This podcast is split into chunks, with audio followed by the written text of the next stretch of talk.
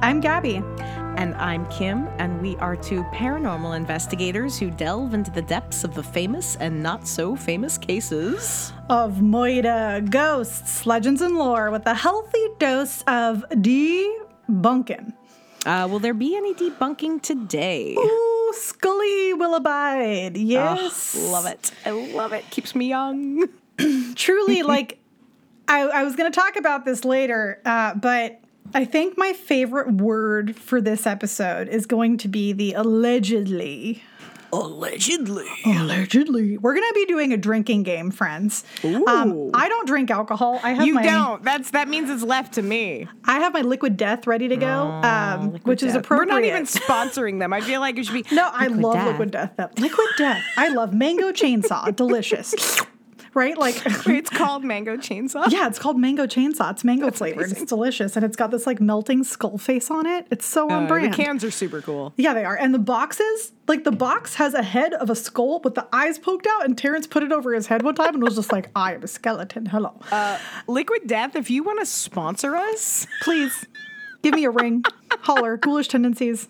Find us. Let me know. I will gladly drink your be, beverages be sure without to paying tag for them it. in this episode. Will do. Anyway, friends are probably wondering, or ghouls, what are we talking about today that's going to be so allegedly fun? So, first of all, every time we say allegedly, drink your liquid death or oh, whatever beverage you choose. I'm gonna die by the end of this episode, aren't I? it's really funny because their slogan is murder your thirst. So, like, it's just on brand. Is Anyway, this murdering my brain cells because of how often I'm gonna drink? maybe Because I'm not drinking liquid death. Well, at least not that kind of liquid death. different type of liquid death that's not branded and like legally that name. Uh, however, uh, our topic for today is going to be along the lines of the cryptid. Of cryptids. We haven't done a cryptid in a while. We haven't. I think the last one we did was the Mongolian death worm. I was gonna say, I think you're right. which was such a fun time. Truly, So like weird. I kept trying to find as much content on that that I could, but like I had to stretch it out. Like there's not that much out there. Well, and not as much in English too. There was true uh, because yeah. Mongolian. Well, right? it wasn't the the lead guy. Wasn't he like Dutch or something? It's a weird combination, but the point is, is it's often hard to find, uh, like really in-depth information on cryptids because it's usually just different versions of the same story here or there throughout time, right? Unless it's like Bigfoot or That's Nessie or one of the bigs, but then those it's almost too vast to just like Yeah, it's like condense the down other. into one episode. Yeah. For sure, it's it's kind of hard to find a happy medium, and I feel like there are also so many cryptids out there that it can are. be difficult to decide what to cover. That's true. We Like had that conversation a lot. I was just gonna say, like, I know you have so many cryptid books, and Mm-hmm. I we've do. gone through and like it's almost like brain overload of Yeah. which Mm-hmm. cryptid should we choose. So um, today uh, I couldn't choose, uh, so I will be serving you up a buffet, if you will, of cryptids. buffet. A cryptid buffet. Yes. Delightful. With a variety of flavors with names that are quite the mouthful. That's what she said. Maybe. Maybe. So, maybe. Maybe. Maybe. Maybe. Maybe. maybe. We will be discussing the saddest cryptid I have ever heard of, who allegedly, has, Ah, damn. allegedly, Drink. Drake, um, has self-esteem issues. Oh, buddy, same. Relatable. Is it me? Am, is it, it? Am I the cryptic Gabby? Well, you know, this Am one is in the emo corner of the buffet. Oh, so you're the cryptid. It could be either of us, truly. This one is called the squonk. So we're going to be talking about the squonk. That's the first one. That's our like appetizer, if you will, at our buffet. Um, and then we're going to venture over to Louisiana um, for a shape shifting cryptid legend spawned from French lore I love French lore. for the scary side of the buffet. A werewolf, if you will. the rougarou. Oh, I love the rougarou. And then that's our main dish. Okay. Love. Now for dessert, we will balance out our palates with the bloodthirsty, one eyed metal reptilian dragon, the Snallygaster. The Snallygaster. So, Oh thought I'd throw a couple in there that maybe you haven't heard of, maybe one you have. I Rougarou I'm very familiar with. I actually I, I adore the Rougarou legend, uh, and I know it uh, from French legend because it's uh, the name I think is a little bit different. But yeah, yeah, yeah, yeah. That's the one I'm most familiar with of these three. Same when I was first looking up different ones. I, this is one I've come across often, but we'll get to it in a sec. Let's start first. Let's rewind. Let's go to our appetizer, if you will. So um, uh, remember, in this episode, we're going to be playing a drinking game using the word allegedly. So if you hear us pause for Do I have to drink right now because you just said it twice. you can do uh, you do you boo boo. Uh, but again. Dealer's choice, drink whenever you want. No pressure. Not here to be a peer pressure. Except Um, me. You just pressure kidding. me all the time. That's true. I actually am number one supporter of that for Kim. Uh, however, are you ready? I'm ready. Let's get into it. The squonk. In my opinion, the most relatable cryptid.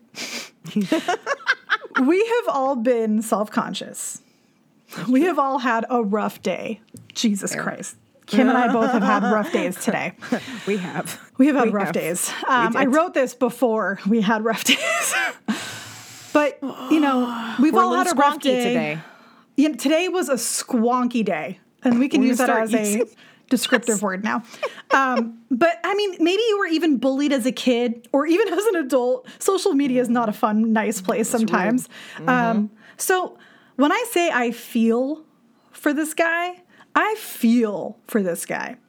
So let me tell you a little bit about our friend, the squonk. Mm-hmm. Hashtag sad boy. Oh, Um, Deep in the hemlock forests of northern Pennsylvania, you can find this interesting creature. Described as a homely pig like creature with saggy skin, covered in warts and moles. And because of its misfitting skin and unappealing features, it is always sad, unhappy, Yeah, buddy. and surprisingly incredibly self-aware. Because he's so self-aware or it's so self-aware we don't know if it's a he or she. I'm going to call him a he for funsies. Sad boy. Um, Sad he's boy. so self-aware that he is sad because of the way he looks allegedly. Allegedly. Allegedly. drink. Drink. Um so the squonk is a quote quaint beast with a quote very retiring disposition that typically comes out around twilight or dusk. Hunters looking to bag it supposedly have their best shot on frosty moonlit nights. Mm. Really setting the scene. It is very atmospheric. but you know how hunters find it? Ow. I'm like, thank you for asking, Kim. Uh, they follow a tear stained trail left behind by the squonk because it's so bummed that it is, quote, given to constant weeping over his really upsetting appearance and can sometimes be tracked by his tear stained trail. Oh, buddy. So, the most self aware emo cryptid just cries all the time. It's, I mean, again, lately, same, buddy. Relatable. Same. Relatable. relatable. But apparently, apparently they're not the brightest crayon in the box either. Oh, honey. So squonks don't seem to be that hard to catch, whether the moon is out or not. Now, there's this book. It's called Storytelling: An Encyclopedia of Mytho- Mythology and Folklore, mm-hmm. and it describes the squonk as slow. Interpret that as you will. Oh, buddy. Fearsome Critters, uh, written in 1939, uh, claims that it can only swim around in circles due to the webbing found just between the toes of its left foot only. So its left foot's the only foot that's webbed, so he just keeps going in circles. oh, buddy. Uh, and it is apparently, quote, of distinctly low mentality. oh, buddy. Now, Kim, you might be asking, Gabby, if if this is not the brightest crayon in the box of a cryptid, with constant emotional breakdowns, and hunters are trying to catch them. Has there ever been one caught? Right? Right. So, allegedly, Allegedly. allegedly, We need the sound effect every time somebody's supposed to drink. allegedly. so we need to get the Kenny thing though. The I have it. We can put it in. We- we That's might a lot need of work. to. I don't know if I'm going to do that. Uh, we'll see. We'll cross that bridge. But allegedly, bridge. I'm not going to drink again. Uh, quote: When cornered and escape seems impossible, or when surprised and frightened, it may even dissolve itself into tears. So it apparently disappears by being so sad that it melts itself into just a puddle of tears. He's such a sad buddy. And uh, that's written by William T. Cox. What a name. I want to drink just to that name. That should be the name of a drink. Uh, he actually uh, wrote The Squonk in Fearsome Creatures of the Lumberwoods in 1910. so, It's delightful. this fact of the tears dissolving itself, mm-hmm. it actually lends to its scientific, air quotes, scientific name. Let me see if I can pronounce this. Lacrima corpus dissolvens, which translates to body dissolves into tears. Oh, buddy. So, some substances are stable in solution and some are other in like wild form, but can't be isolated or captured without actually catalyzing their own polymerization or decomposition. Sure. So, for example, a molecule having uh, carbox- carboxylic acid moiety and an acid late. I can't say any of these words. Science. Science. Um, basically, the way that this works is that it turns into a chemical squonk, and that's an actual name, which is really funny. Chemical. That That's also amazing. name of a band, man. Like It chemical is, squonk. absolutely- well, okay. Uh, no, I don't want to jump this in case this is something we're going to talk about. Never mind. That's okay. So, a man named J.P. Wentling is supposed to have coaxed the creature into a bag, of which, when he carried it home, it all of a sudden got lighter. And he was like freaked out, like, wait, how, why is this bag all of a sudden light? So he looks in the bag and he sees all that's left is just a puddle of tears. And it's liquid remains of the sad animal. Um, so that's why none have ever been caught to be seen because they just mm. dissolve into tears. So now you might be asking, well, how has this actually been documented? Because I know Scully exists in this world. Scully does exist. Is it me? Am I the Scully? You're the Scully, but I'm ready for you. So Okay. I'm here for it. All right. And I have dissolved myself into a Scully Ooh, time after time uh, over it. the span of the three plus years we've been doing this podcast. That's true. So that book I mentioned before, Fearsome Creatures of the Lumberwoods. Mm-hmm. The extended title is With a Few Desert and Mountain Beasts. this name is fun, very Oh. long. Uh, came out in 1910, and it was kind of like a 20th century bestiary that accounted for America's more fantastical creatures, if you will. uh, and Oh, it was William written by our friend William Thomas Cox, if you want his full name. Sorry, I don't know why that's funny. He was actually Minnesota's first state forester and Oh, uh, the that's cool. commissioner of conservation, which is Oh, kind of very cool, too. So he's yeah, pretty that's super cool. legit. Yeah. Also, super cool that he's a state forester that also wrote a book about like cryptids. Like, I just think that's really Love rad. that. This feels more legit somehow too. Like, he's in it. He's Yeah. gonna write about it, yeah, he's like, I'm here for this, man. I'm here. quite literally. And uh, he was that book was actually the first one to record the alleged existence. I didn't say it. I didn't say it. I didn't have I was the like, does that count? Should I drink? if you want to, your call. Um, Okay. But it was the first one to record the existence of this creature from Pennsylvania's folklore. And there aren't any other records of the tale being told prior to this book's publication. So this is the first time it's been mentioned. Uh, okay. Okay, so that was 1910. Relatively like recent ish, right?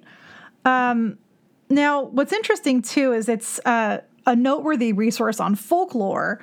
And uh, a century after its initial publication, it has remained one of the principal sources on legendary creatures of the United States and Canada. So it's like legit for what it is, which is kind of cool. Okay. So the next time we see our friend the sad squonk, sad boy, is in the 1939 book called Fearsome Critters. Uh, and it suggested that squonks had migrated from deserts to swamps and then settled in Pennsylvania. Now, I guess because of logging camps, they like followed logging camps and they were continuously moving in the early 20th century.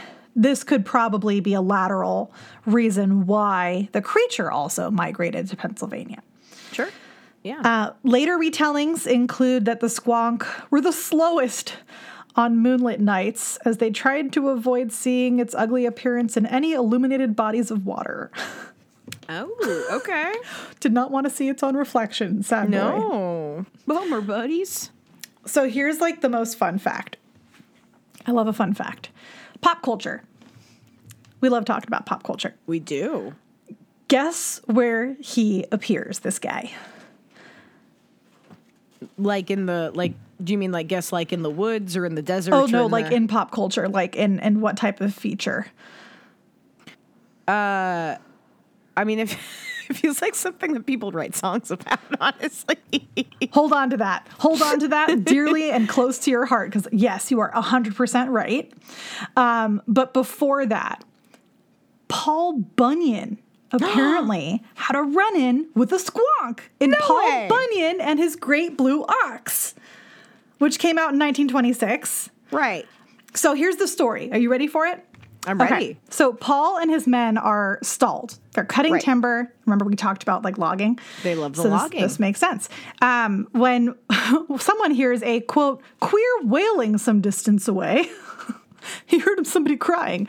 Uh, the more the men mimic the wailing, the closer the strange sound gets, until eventually he's able to apprehend the unsuspecting squonk in a bag. And uh, this is a quote So rarely did it ever get near men that the logger who had caught the squonk was greatly elated and called his friends to the bunkhouse to see the queer creature when he put it on view. Alas, the logger's elation was only momentary as the squonk did what it does best and dissolved in its distress into nothing but some salt water and bubbles. Oh, buddy. But I thought it was so cool that it was in Paul Bunyan. That's really cool. Isn't that a fun story? Well, and it also shows you again, like uh, Paul Bunyan, because it's folklore. When did Paul Bunyan? Was that 1800s?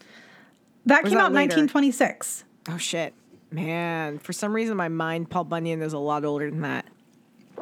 I mean, it's I not that. that. far off, but yeah. To be fair, that's almost hundred years ago. Yeah, that's old.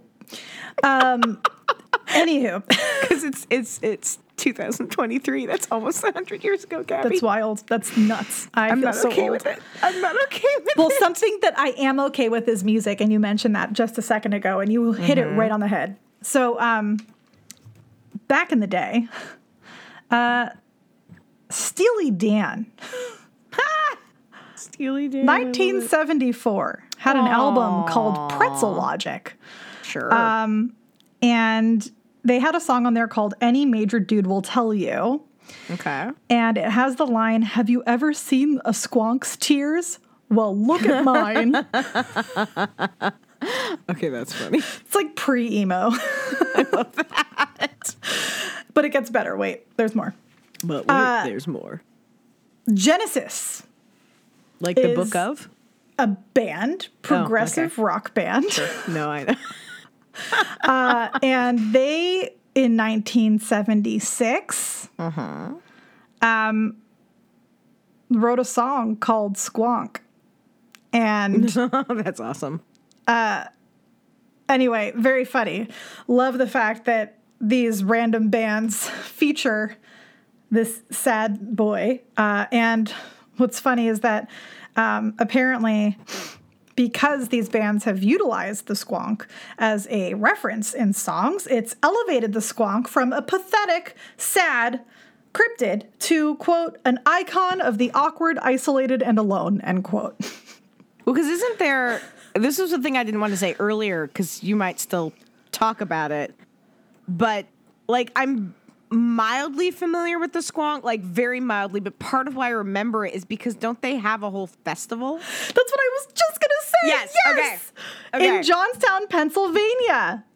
They celebrate the squonk at Squonkapalooza. Squonkapalooza. That's the part I remembered because Squonkapalooza was so ridiculous. That's stuck in my head. Yep, it's real. Yes. It happens in Yes. August. Let's go. That's amazing. Let's go. I'm here for it. Let's do it. Let's do it, Gabby. So I Going obviously to Squonkapalooza, everyone. Squonkapalooza. Let's dress up as him. We can all be emo together. Um, but I, just for the sake of, I know this is an audio medium for you listeners out there. For the sake of Kim being able to see the visuals that I have provided, I'll also post them on our Instagram. I'm just going to share my screen so she can see it.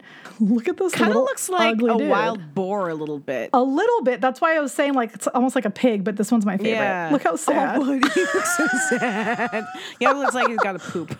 Just a little bit. It's almost like you can confuse its face for its butt a little bit. Well, like that's what Tilly does. Because my cat has her tiny little tail.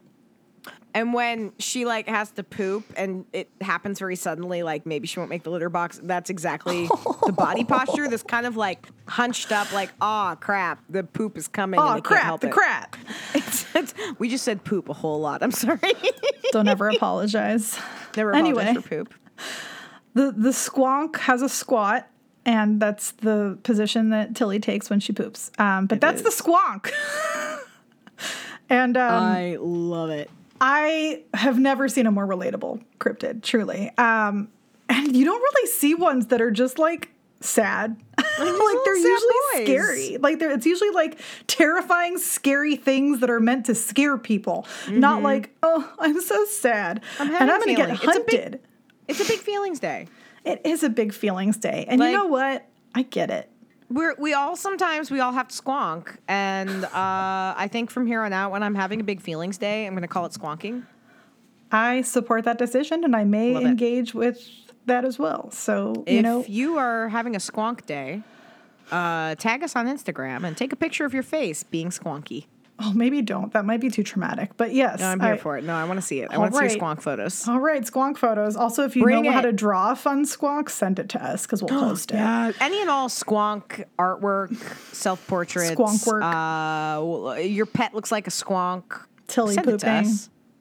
You probably don't want to see Tilly pooping, but um, you know, I'll take a picture of Tilly if you want. She's adorable. She is a cutie but, uh, pie. she's a cutie patootie. I love the squonk. So that's the squonk. Now let's venture over to the Rougarou. Rougarou. Rougarou. I'm just going to call it the Rougarou as a real American. Uh, so this is a Cajun folklore character. And The the loup-garou, that's the French, right? yes. Yes, So it actually, yeah, it springs from the French word loup garou, but it's it's spelled out loup garou, but it's pronounced loup-garou. Loup-garou. And actually, like Cajun translation switches L's and R's pretty frequently, which is how Oh, I didn't know it that. turned from loup-garou to rougarou, which makes that. sense. Um, And loup loup-garou in French literally translates to werewolf. Yeah. And, uh, you know, although relatively common across the French speaking world, like so many things, uh, this appears to have gained particular prominence in the swamps of central and eastern Louisiana. We covered, you covered this in the past, the, the beast of Gévaudan. I can't pronounce Yes, it right. The beast of Gévaudan. Thank you. Um, that time I don't speak French. Um, Listen, but I always mispronounce all the Spanish words. And so, even though like my friend's pronunciation is not great, but I read it real well. We each have our own things. We each have our own The. Point is, is that werewolf lore in, in France is pretty massive, and like And Europe, like Yeah. Europe as a whole, like Western Europe, uh, had a huge culture around wolves and werewolves. And so it's no surprise that with the French influencing Louisiana as much as it has, that there would be a legend similar to that in the area, Mm-hmm. Absolutely. right? Yeah, yeah. Um, and the legend of the Rougarou has been part of Cajun folklore for centuries. It's actually said to have uh, originated in French Canadian folklore. Oh, which is interesting. Yeah, brought to Louisiana by French settlers who migrated Hmm. to the area uh, in the 18th century. Oh, But it's not just a werewolf, allegedly. allegedly. It's a shapeshifter of sorts. And in the legend, this beast is often described as having the body of a man with the head of a wolf or a dog and prowls Louisiana swamps looking for misbehaving children with a strong Can I borrow one? taste of human flesh. I would love to borrow one for some of my classes. We were talking about one of them uh, before we started recording. You know, it's just going to get better, Kim. Maybe. Let's see. Wait and see. So, you know, what's interesting is often storytelling has been used to inspire fear and obedience, right? Like, yeah. especially back in the day, pre internet. Morality tales, cautionary tales. oh, yeah. Yeah. So don't go into the woods, little girl. Exactly. And one such example is the stories that have been told by elders to persuade Cajun children to behave. Mm. Classic case of, hey kids, you better behave or the Rougarou is going to come for you, you know, pre internet times. Another uh, version, there is a wolf like beast that will hunt down and kill Catholics who do not follow the rules of Lent. Fun. Uh, this coincides with the French Catholic uh, Loup-garou stories, according to which the method for turning into a werewolf is that you actually have to break Lent seven years in a row, which is so specific. But most likely, the original intention was to prevent kids from playing in the swamp because it's not a safe place. There's alligators, crocodiles, snakes, you know, predators, like actual ones, like real life animal predators. Um, and then, as things happen, later applied to religious teachings because let's just tr- manipulate more people, not just children, right? So, like, why not? Uh, and so it is said to be a dangerous creature, capable of attacking humans and livestock alike and cursing those who see it. Dun dun dun. There are so many superstitious aspects to this cryptid, including how it even comes into existence. And this is what I love about these types of stories is it just like depends on where you hear it from. Like there's going to be different versions of how does a Rougarou become a Rougarou? How long does one exist for? Can you pass it to other people, right? Like the classic tale of like a werewolf bitten by a werewolf turned into a werewolf, like all of that lore that we hear, right? So one version states that a human who gets bitten by a Rougarou will remain in Rougarou form for 101 days. Some 101. That's very specific. Where did they get that number? I wonder. It's a wonderful question because other references say 90 days, like, you know, like 90 Day Fiance, but like more hairy. sure. Right, right, right. I mean, I don't know. sure. tomato, tomato. Depends on what we're talking about. Um, but within that period of whether it's 90 days or 101 days, the beast must draw another human's blood in order to pass it on and rid themselves of the curse. Okay. During the day, the creature returns to human form, which is that whole like werewolf type story, right? Sure. Um, although acting sickly, the human refrains from telling others about the situation because he's freaked out of being killed. Right. Paranoia ensues. No surprise there. Um, conversely, another version believes that a person uh, with the curse will not transform into the form until it consumes human flesh. So that makes me think like, wait, so you have to be a cannibal first. and Been there, then, done that. Then you can become a werewolf. That's how you graduate. um, now, there's lots of versions. Some uh, older beliefs state that the Rougarou curse can only be passed by a witch. The witch will either become the beast herself to pass the curse by biting another human, or cast a lycanthropy spell upon another human, which, if you don't know what lycanthropy is, it's just literally transforming a human into a wolf. Um, the person who receives a curse would not be able to pass on the curse because only the witch has the power. Allegedly. Allegedly. Allegedly. Oh, right. Um, we are unsure as to whether the curse will become permanently transformed or if they can change to a human forever, um, or if it's forced into transforming only during a full moon. There's no like rule for that. Uh, and there's lots of like misconceptions there too. Um, obviously, as the norm with traditional legends, usually one story can conflict with another, such yeah. as word of mouth storytelling. Right. But there's also another way. Allegedly, you shouldn't look into its red eyes to avoid the transfer of energy. Oh. Otherwise, you could become a Rougarou purely through eye contact. Oh dear.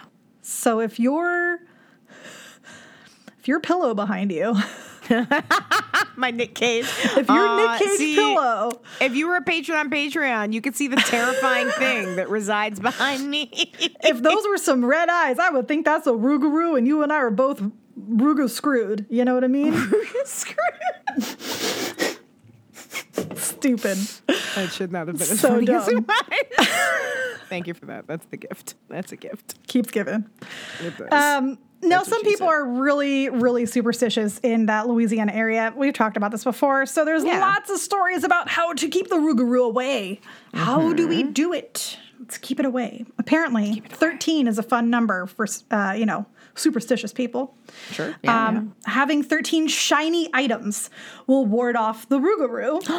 I've got at least 13 shiny items. But it has to be specifically just 13 things like around your house or around your door. Because the reason why is funny to me, because apparently um, Rougarous count, can't count past 13. Which I just have questions because, like, I have a lot of questions. technically, if you were once a human, is the education just that bad? Or do you just forget once you become a Rougarou? Like, I just, mm. I don't know. Gabby has questions. I have questions. she has questions. Now, some superstitious people will put a leaf in their wallet, thinking that that will make the Rougarou stay away from them, which, sure, good luck with that. Sure. Um, apparently, they are afraid of salt and will explode or burst into flames on impact with salt, which just like slugs. basically it sounds just like more fun than what it probably actually is but i i just want to see all these things happen. Like i would love to just be in a place where you are in a circle of salt. You know how people would like do mm-hmm. protective salt circles around themselves oh, and like ghosty We'll do stories? line of salt too, coming after investigations. I'll do a line of salt. but like with also 13 shiny items and then like just holding a leaf and just like look like a s- insanely not level-headed human just standing in a circle of salt with shiny things in a leaf mm-hmm. to each their own now fun fact love fun facts Love them. uh, once the rougarou settled into southern louisiana uh, it took on some aspects of local native american cryptids uh, okay. such as the Choctaw shape-shifting owl witch. Uh, in fact, instead of wolfish features, most Cajuns will describe the Rougarou as resembling a dog or owl. Interesting. And there's this author, his name is Nathan Rabalais, uh, who uh, wrote Folklore Figures of French and Creole Louisiana. And he said, No one agrees what it looks like because they don't really have wolves in this part of our country. Hmm. That makes sense. yeah, no, it does. That makes a lot of sense.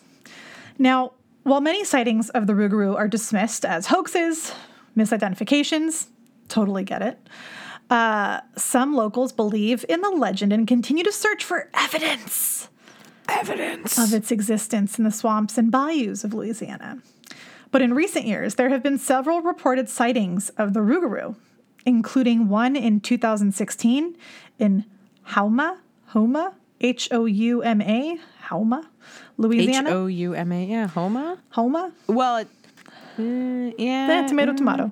yeah. So allegedly, there is Allegedly. a video online that shows what appears to be a large dark v- figure with glowing eyes walking through a residential neighborhood. I could not find this video. I was going to ask, did you find the video? I looked for it super hard. So if Kim, the investigator of all investigators, Hmm. now can find Kim's on it, it. Okay. So give um, me, give me the, give me the deets again. 2016, Houma, Louisiana. Uh, it's a residential neighborhood. Honestly, this just sounds like a person with reflective eyes walking through a neighborhood in the dark. To me, my like, you know, scully brain that you've implanted in my head, that's what I think of. But, you know, No, it's now. Well, We'll, see. Now I feel like it, this is this is now Kim's personal challenge. and So- truly, I just kept finding stupid videos that were like very much not that. So you But you found a reference to a specific video.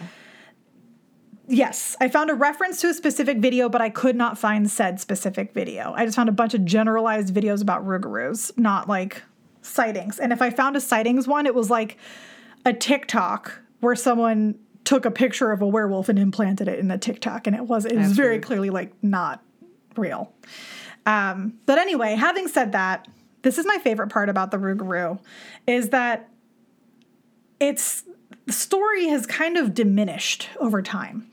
And this happens a lot with storytelling, especially in the age of technology and the internet and like I don't know, priorities of gaining information in different ways. Storytelling is not as strong as it used to be 200 years ago, right? Like mm-hmm. it's just different. And while Louisiana's swamps have always had an air of mystery and menace about them, it's a great place for a spooky story. It's always been a great spot for a, su- a spooky story. That's where like mm-hmm. a ton of vampire stories and legends and things like that exist. We've talked about those before, way back in the day. Mm-hmm. But what has shaped the the Cajun culture and inspired stories of the Rougarou is mainly the mystery of the swamps. Mm-hmm. And they've been cut off by the Mississippi River that once built and maintained them. And over time, the ecosystem has changed. So the legend has started to fade with younger mm. generations as the ecosystem is evolving and negatively impacting the wetlands in that area. And honestly, it's not really requiring such threatening tales for youngsters anymore. Right, So in 2011, there's this guy named Jonathan Foret. He was an is was he's alive, a native of Terrebonne uh, Parish. He launched the Rougarou Fest in Homa, Homa, the place where that sighting was uh, seen. And it's not just a fest, it's actually both a fundraiser for the center where he works, that's an ecosystem like supportive center, and a way to revive the fading cryptid tradition. So he wants to bring back the legend of the Rougarou to people who have not necessarily heard of it before Sure. and at the same time help the ecosystem, which is kind of cool. So every October, uh, events Rougarou costume contest is a really fun uh, event uh, where everyone can reimagine their own Rougarou. Um, and uh, some people even dress up as an eco activist Rougarou, which is super fun. Uh, that author I was mentioning earlier that wrote that book, uh, Rabalais, he said the mm-hmm. festival is cool because it links folklore to current issues and things that people need to be aware of. He sees it as an example of the way cryptids evolve alongside the cultures that created them. The Rougarou once served to scare adults into being good Catholics and children into staying home after dark. But he also said, now there are other things to be scared of, like rising water levels and hurricanes. Mm. And uh, Foret, the guy who put together the fest, said the Rougarou is like our own Smokey the Bear. Only you can prevent forest fires, and so only you can save Louisiana's wetlands. Aww. So I love that. I love a little like heartwarming story about a cryptid that's now inspiring like eco activism. that's very cool. That's So, very cool. I isn't that fun little fact. I like that one. Yeah. All right, that's our main dish for the uh, episode, the rougarou. Rougarou. Fun story. It usually also comes up when you talk about vampire legend, just because of the like you know bloodthirstiness. But uh, Louisiana is a fun place to have those legends.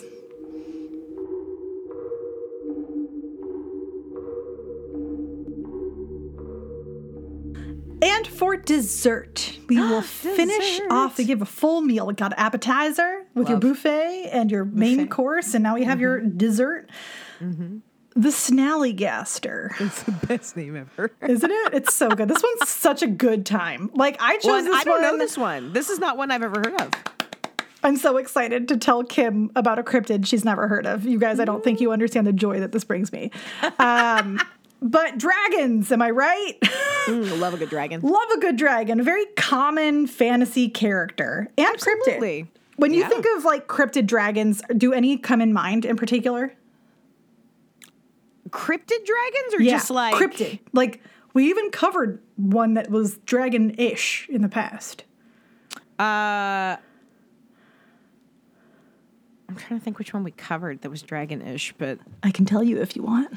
Sure. The Joyzy Devil had those wings and a weird Oh, tail. I guess I don't really consider that dragon because he's more goat, so I don't consider him dragon. Yeah, he's like goat dragon though, because he has like the tail and the wings. I think of well, him as except like a the kind wings are dragon. described as more being like bat, I guess. So Okay, fair. But bat wings also kind of look like dragon wings.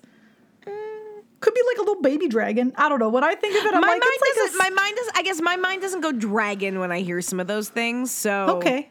But that's fair because I, more like demon. I think it's more like I guess Devil. because like the That's Jersey. De- yeah, so I think my mind goes more into the demon devil category than dragon, which is where that did not pop up in my That's head okay. right away. But I get it. But yeah. you know, different perspectives. But different anyway, perspectives.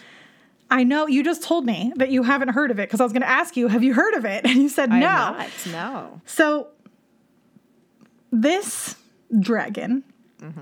allegedly lives somewhere in Frederick County, Maryland. Allegedly. Allegedly.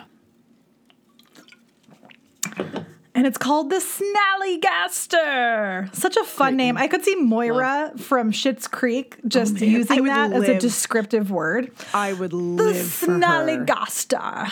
saying that. That's amazing. I feel like we need to make like a wine called the Snallygaster. I'm on it. Anywho, that area of Maryland was mostly settled by German immigrants in the 1730s. And early accounts describe the community being terrorized by a monster called the Schnellergeist, which is German for quick ghost. Fun fact. Um, earliest incarnations of the creature was like mixed half bird with nightmarish features of demons and ghouls. Okay. So that was like the OG original. Um, yeah, yeah, yeah. And then eventually started to evolve into being half reptilian, half bird like creature, Mm-hmm. sometimes even terrifyingly described as having tentacles. Um, right? Like octopus tentacles that would swoop from the sky and carry off townsfolk. And to top it off, it would drain their bodies of blood because I feel like all good cryptids have to be bloodthirsty. Love. It was also said to have a metallic beak lined with razor sharp teeth, Okay. giant wings, I'm here for it. steel claws. Love it. My favorite part only one eye, just right in the center of its head. Hmm. So Cyclops. A cyclops cryptid, yeah. Love it. With like tentacles in the whole nine yards. Um, I'm here for apparently, people uh, would paint seven pointed stars on their homes to protect them from the Snallygaster. And fun fact, you can still see seven pointed stars painted on local barns that are really old there. Ooh, So that's fun. that's very cool. The sightings went uh, pretty quiet until about 1909. A bunch of people started reporting being plagued by this weird thing. Now, Okay. when there is legend, and mm-hmm. then there are publications, Sure. and we've seen this time after time in the past mm-hmm. where publicity is good no matter what it looks like, right? Mm-hmm. So if you have newspapers that are starting to be big and they want a good story and want people to buy their their articles, maybe have a good story in there so that people buy your shit, right? right. So on February 12th, 1909, the Middletown Valley Register published a letter from T.C. Harbaugh of Casstown, Ohio, who spotted a quote, gigantic monster, which he claimed hmm. was on the loose and headed toward Maryland. Okay. It was described by local residents as a beast with, quote, enormous wings, a long pointed bill, claws like steel hooks, and an eye in the center of its forehead. It also Okay. was described as making screeches, quote, like a locomotive whistle, end quote. Interesting. Even more terrifying, other reports suggested that it had just laid an egg at Crampton's Gap. What a name. Near Burkittsville, these names. Perhaps laying the basis for even more snallygastas. this is in a article published and um, we have talked about hysteria in the past of certain things that have happened. I don't know. We never really covered the Salem witch trials because that's such a big one, but like there are many cases of hysteria out there. Well, There the, are. the dancing one. We did one a long time ago of the the dancing plague. Oh yeah, yeah, yeah. The dancing plague. That was a great one. Just hysteria can happen very quickly. So, mm-hmm. you know, it got a lot of publicity. Sure, This thing yeah. was like such a big deal that the Smithsonian Institution was offering a reward for its hide. The Smithsonian was offering a reward for someone to kill this thing and bring it in to put in their museum. Like, that's how serious it was. And then, even better, US President Theodore Roosevelt reportedly postponed an African safari to personally hunt the snallygaster, and there's even pictures to prove it. I have them. I can show you. I Um, love this. so I'm going to show you these pictures, and you tell me what you think. I, I'll tell you what I think. I'm going to show it to you right now, and then I'll also post on our Instagram so our listeners can see.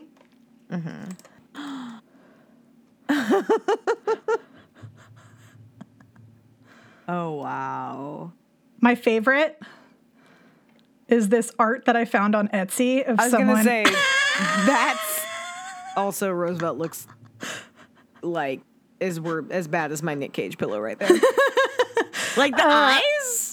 Yeah, I that's think those are creepy, man. glasses. I think they're supposed to be glasses. I know, but the way it reads is like really funky, glowy eyes. Yeah, that's true. But also, it's just I love that someone like painted a picture of Theodore Roosevelt standing on a dead snallygaster. Um, It kind of looks like a giant hairless bird with with like a parasite infestation. and before I finish everything else, I just want to show you this fun picture Jeez, of uh, a like it's snallygaster. vomiting tentacles. I love it. with that big Love. eye.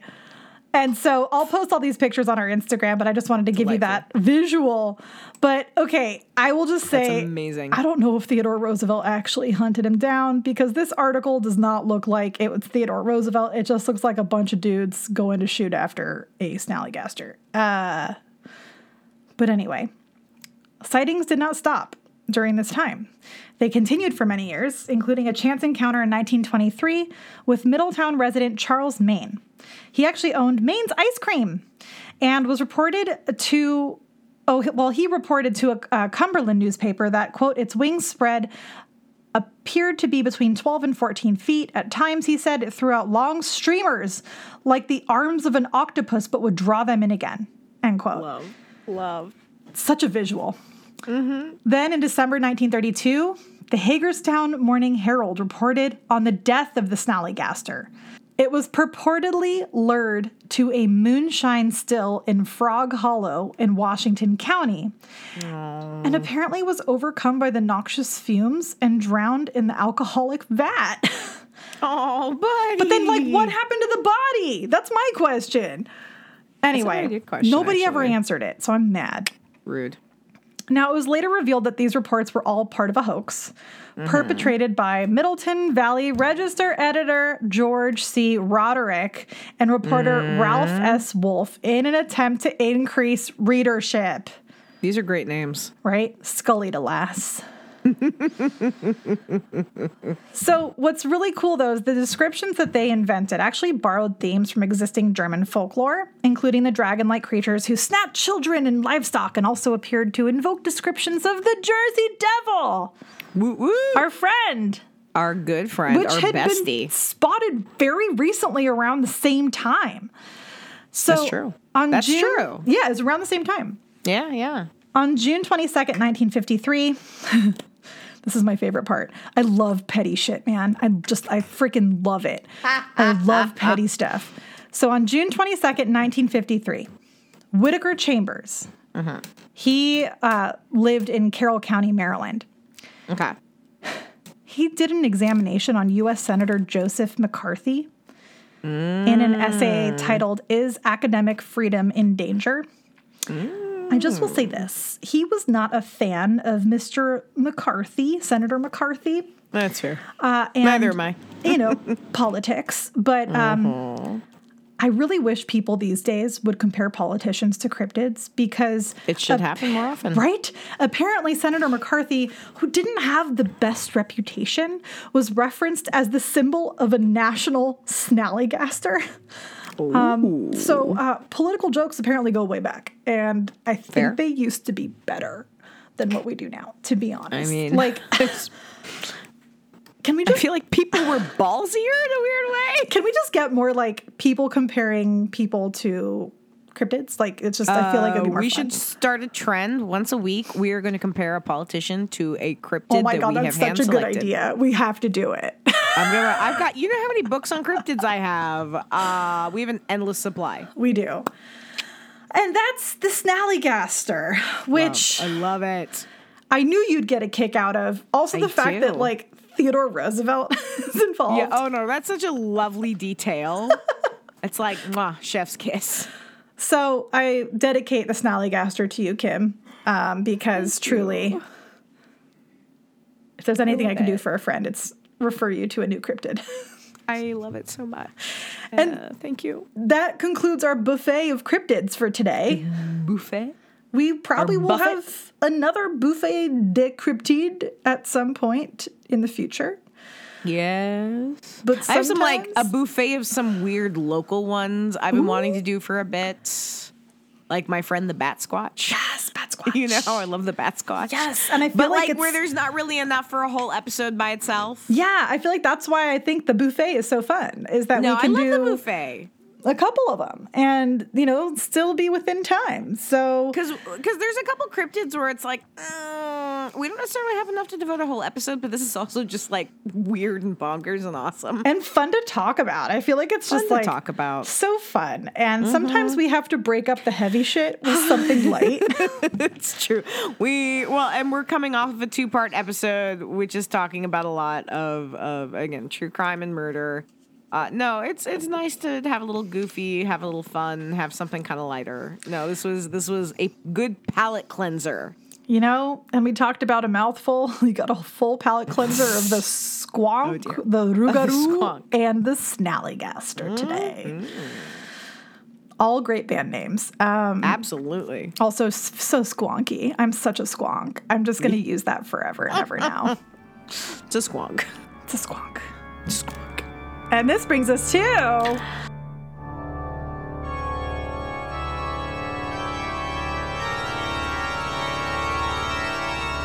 Creepy Critics Corner. Creepy Critics Corner. Kim, what you watching? Uh, well, okay, so the, the two I'm going to talk about today, I saw a little bit ago. Um, our recording schedule got a little bit funky because you had some travel you had to do, and so we we like banked some stuff, and uh, I went and saw. First, I went and saw Renfield, Oh, I haven't seen it yet. uh, which is yeah, it's a, a Nick Cage and Nicholas Hoult movie uh, about Renfield from from Dracula, and you know I have to say, uh, so it was fun. It was very silly. It was very fun. Um, it's a good time. I, I will say, it didn't seem to know exactly what it wanted to be Ah, um, and it, it does some really cool things where if you're familiar at all with uh, the original um, black and white 1931 Dracula film, where it it recreates parts of that in the beginning, which is really cool casting like you know you had um Nicholas Hoult and you had had Nick Cage obviously as Dracula. Uh but then it, it doesn't seem to always know if it wants to be like a full-on horror comedy. Does it do I want to be a weird action film? Um Nick Cage is is having his living his best afterlife undead life as as Dracula and chewing scenery but the character was a little two-dimensional and you got Nick Cage man. Don't do waste so that. much.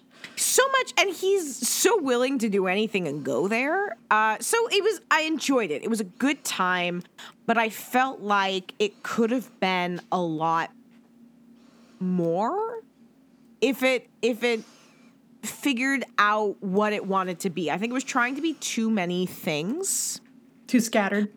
too scattered. But that being said, again, it's a blast. It's super silly. If you need something just light and weird and and fun, it is absolutely an awesome movie for that. Uh, the movie I saw after that that I think was um, a a delightful surprise Ooh.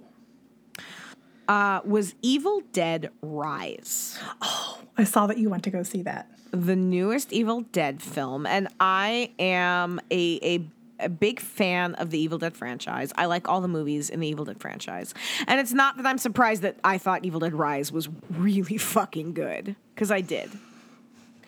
Uh I I think where I was surprised is for for those of you who are familiar with the Evil Dead franchise, um, there was a I don't know requel, reboot, whatever you want to call it, back in uh, 2013 of Evil Dead that that acknowledges the history uh, while kind of branching off into its own thing. And and it's it's great. Great movie. It's very well done. It's very tight.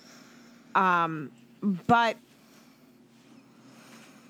the original couple films, especially part two and three, have this really great blend of of c- comedy and horror.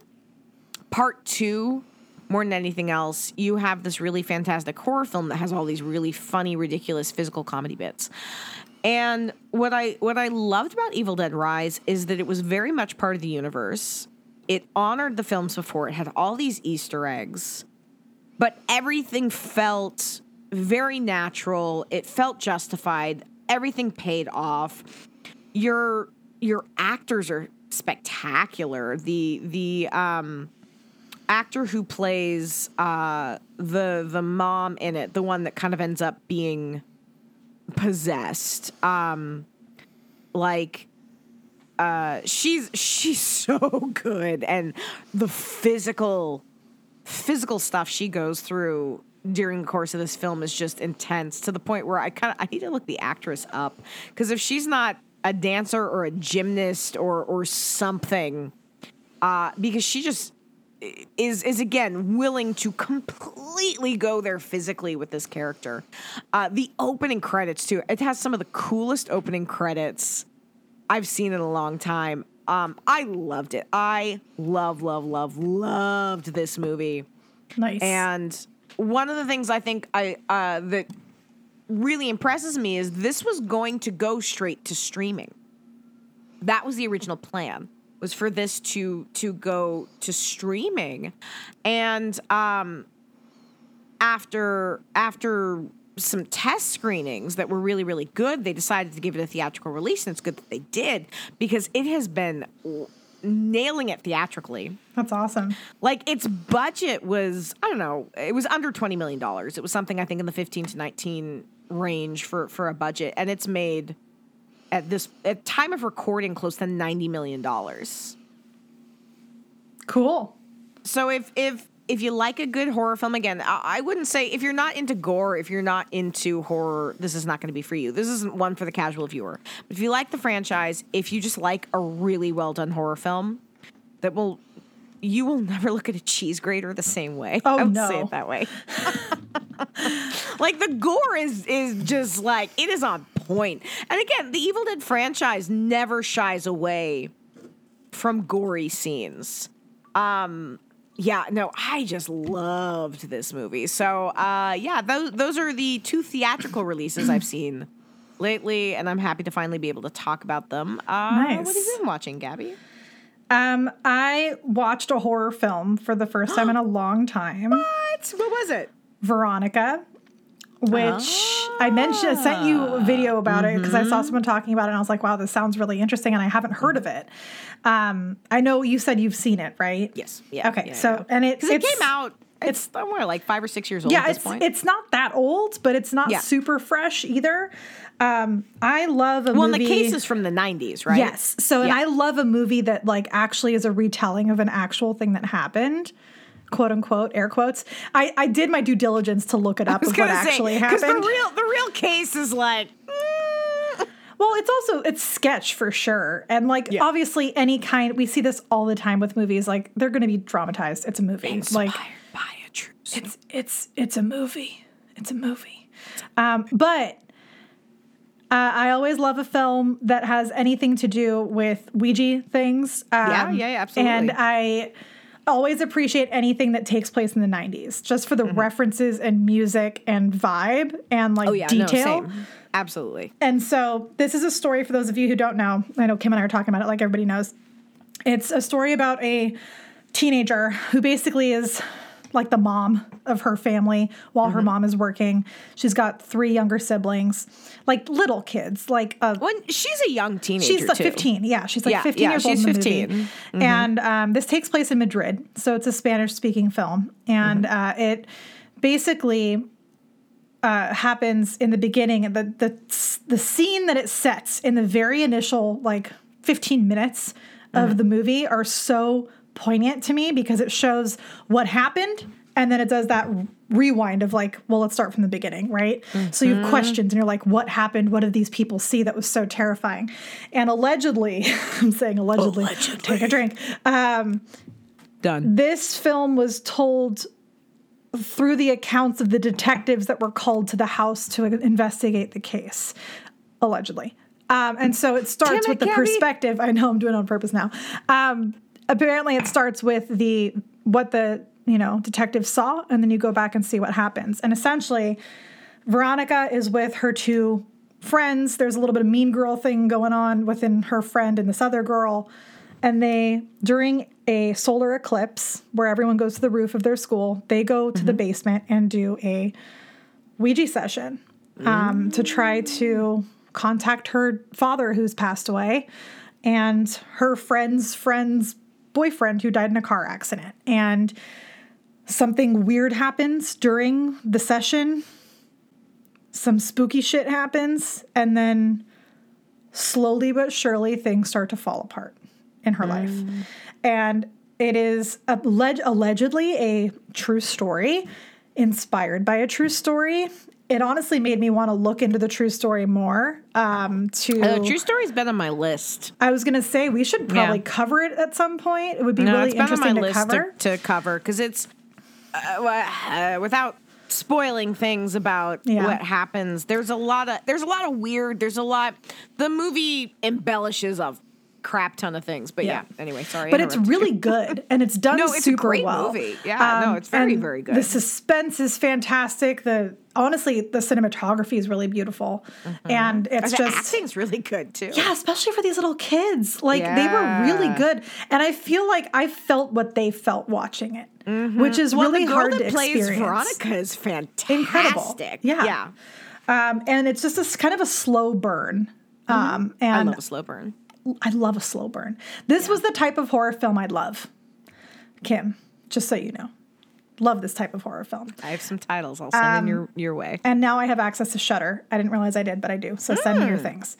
Um, but I also have to put it on during the day so that if Terrence wants to watch, he is okay. but whatever. Anyway, I watched that, and then to balance it out, we watched Peter Pan and Wendy on Disney Plus, which Okay. is the new uh, Peter Pan movie with um, what Colin Farrell, right? no with No. Jude Law. Jude Law plays did I think- Hook. I like that. I, that in my mind, they're the same person.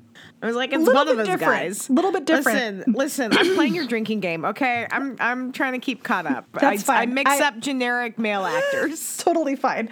But my favorite part of this movie is Jim Gaffigan playing Smee because I freaking love Jim Gaffigan and him as And Smee. Smee, let's face it, Smee is one of the best characters. And Jim Gaffigan playing Smee, he is No, just delightful. Jim Gaffigan. Like I'm here for it. It's so Love good. it. He's the best part of the movie. But it is a really wonderful retelling of Peter Pan. It's got a bit of a spin to it, I think. I liked it. Um, I more. uh, Have you read the original book? not for a very long time. I I don't love the story partially because I don't love that Peter Pan has become a hero when he was not written to Be a be hero. that way. That's fair. I So, can see that. It's not my like I, I like Hook and stuff, but it's I it's never Hook. been my favorite um story. Sure. Personally. Uh, but I, I appreciate all these retellings. I like different interpretations. Sometimes the interpretations are give a, a, a fun spin. Yeah, and I also appreciate what people can do with technology these days. Oh, absolutely. So yes. seeing Absolutely. it with a, a little bit of a different perspective on it. Also, Milla Jovovich's daughter plays Wendy, which is oh, kind of cool. Seriously. Yeah, and she's like 15, Yowza. and the actor who plays Peter Pan is 16. So again, appreciating younger actors and like Yeah, no, doing a great I, job. I love one. I, I love anytime I can find stuff to also bring into my own like youth film classes. So I, I like stuff sure. that, that utilizes actual young actors. Yeah, absolutely. Anyway, it was really good. I liked it um, for what it was. I just really loved Jim Gaffigan as Smee, and that made it for me. And sometimes you just need something kind of fun and lighter, Yep. and and yeah, absolutely. And that was it's either that or 90 Day Fiance. So what would you rather me talk about, right? So um, this absolutely. Sorry, And having I said mean, that- whatever you want, Gabby. You live your best life. I do. I just don't tell you about it, Kim. That's all. I, yeah, I've heard a lot about 90 Day Fiance. No, you haven't. Trust me, I've barely told you anything. God Um, bless you for that. This is why we're still friends. Yes, I'm selective with what I tell you about what I what I watch. But I also been watching Ted Lasso, which is also heartwarming and so good. Oh, This so the third season. Wait, can we can we take a moment because I think this has been on my list to talk about, but I wasn't sure if I should because it's not like spooky related. we but have like time. this season, So good. one okay. So um, my friend Amy, who doesn't listen to the podcast, so she doesn't know she's getting a shout out right now. Amy, you're getting a shout out. Hi, Amy. Uh, she has been coming over to for to, we've had Ted Lasso Wednesdays where we have been just like usually we go out and get dinner or drinks first. Um, emphasis on the drinks, and and then we watch the newest episode of Ted Lasso. And so and I've been looking forward to this. It's nice watching with another person, but like my goodness, it's hitting the funny, it's hitting the heartfelt, like. Roy Kent, man, Dude, um, everything that Roy Kent does makes me think of you now. Is it because you associate me with Roy Kent? Maybe a little bit. Listen, just because Roy Kent as a coach is not dissimilar from me as an educator, uh, although I don't tie strings to my students. That's a lie. I have done that. Not like that. No, Not like I've that. tied. No, we tied strings once. This was back to this was back during the pandemic. We were trying to get the kids to stay six feet apart. Cause like, okay, here's the thing, friends. Um, we started teaching back in person in in summer of 2020. So like pandemic started, things closed in what like March or so of 2020. March, yeah. By by summer I was I was in theater camps again um because we were able to be considered essential workers. Uh keeping children and teenagers 6 feet apart in theater. It's not my favorite thing I've ever done in my life. And so what we would do, we were tying six foot long yarn to their arms or their hands or their fingers that they had to keep that distance to try to keep them apart from each other. So basically, you inspired this episode of Ted Lasso? I, okay, so Roy Kent takes it to another level. Oh, very, very much. For those of you that haven't seen it, we won't give it away. no, but it's so But oh my God, it's so funny. And there's just like this one scene where I was dying, where Roy Kent was like doing some kind of impression of some sort. And I was like, oh my God, it's Kim. Oh well, and I will say, um, Will, Will, that's the the Kit Man, right? Is Will? Um, his impression of Coach Beard, I, I think I peed a little laughing so hard. Uh, it was it was it was. What about Beard as um, Piggy Stardust? That was pretty good too. Oh, Piggy Stardust. Well, and just all of their impressions of each other. I loved Rebecca's uh, E- Evening of Mystery. Uh, no, this season has been really. It's it's like it's hit me emotionally. It's hit me in the it's funnies. just really well written. Super good. It's so well written. The perform. I love that. It's it's this season has been so ensemble driven too. Mm-hmm. Like God, Colin's story has really, really, really hit me. Um, I don't. I can. I don't want to like spoil things if anybody hasn't had a chance to start watching Just yet. But watch it already, guys. it's it's so good and um, it's it's giving. Yeah, it's giving the feels. Very real. Honestly, that's what I love about the show is that it's got it hits points that don't usually get addressed in shows like this. absolutely, absolutely. Um, But it's also just so human and real and like lovely. Just lovely, Lovely. is a good word to describe it. and so many good actors. The acting is so good. The writing is so And the good. comedy I just is so subtle sometimes, but also s- So poignant, so good. And human. Yes. Anyway, we really love Ted Lasso. If you can't We tell, if you Um, couldn't tell by us like gushing about it for the last, you know, five minutes or whatever. We love Ted real good. Lasso. If you've been neglecting starting the, the show, period, because you're like, mm, I don't like football or soccer, whatever you want to call it, or I don't want to pay for Apple TV. Just borrow it from somebody, please. Borrow it from somebody else. You know, somebody in your life is watching Ted Lasso. Go to their house, take their password, whatever you need to do. It's so good. Just watch it. Just anyway, watch it, man. also, if you listened this far, you should go check us out on social media. We're going to post a bunch of pictures on um, our Instagram from this episode. So check it out. It'll be posted sporadically, um, but you'll see it, I promise. Um, and if you want to say hi, say hi. Also, check out our Patreon. We love it when people say hi to We us. I gotta people say, say I love when we get messages from people. It makes me feel happy. Yeah. So, anywho, um, having said that, find us on social Find us on Patreon if you want more content and, you know, bad jokes and bloopers. It's a good time.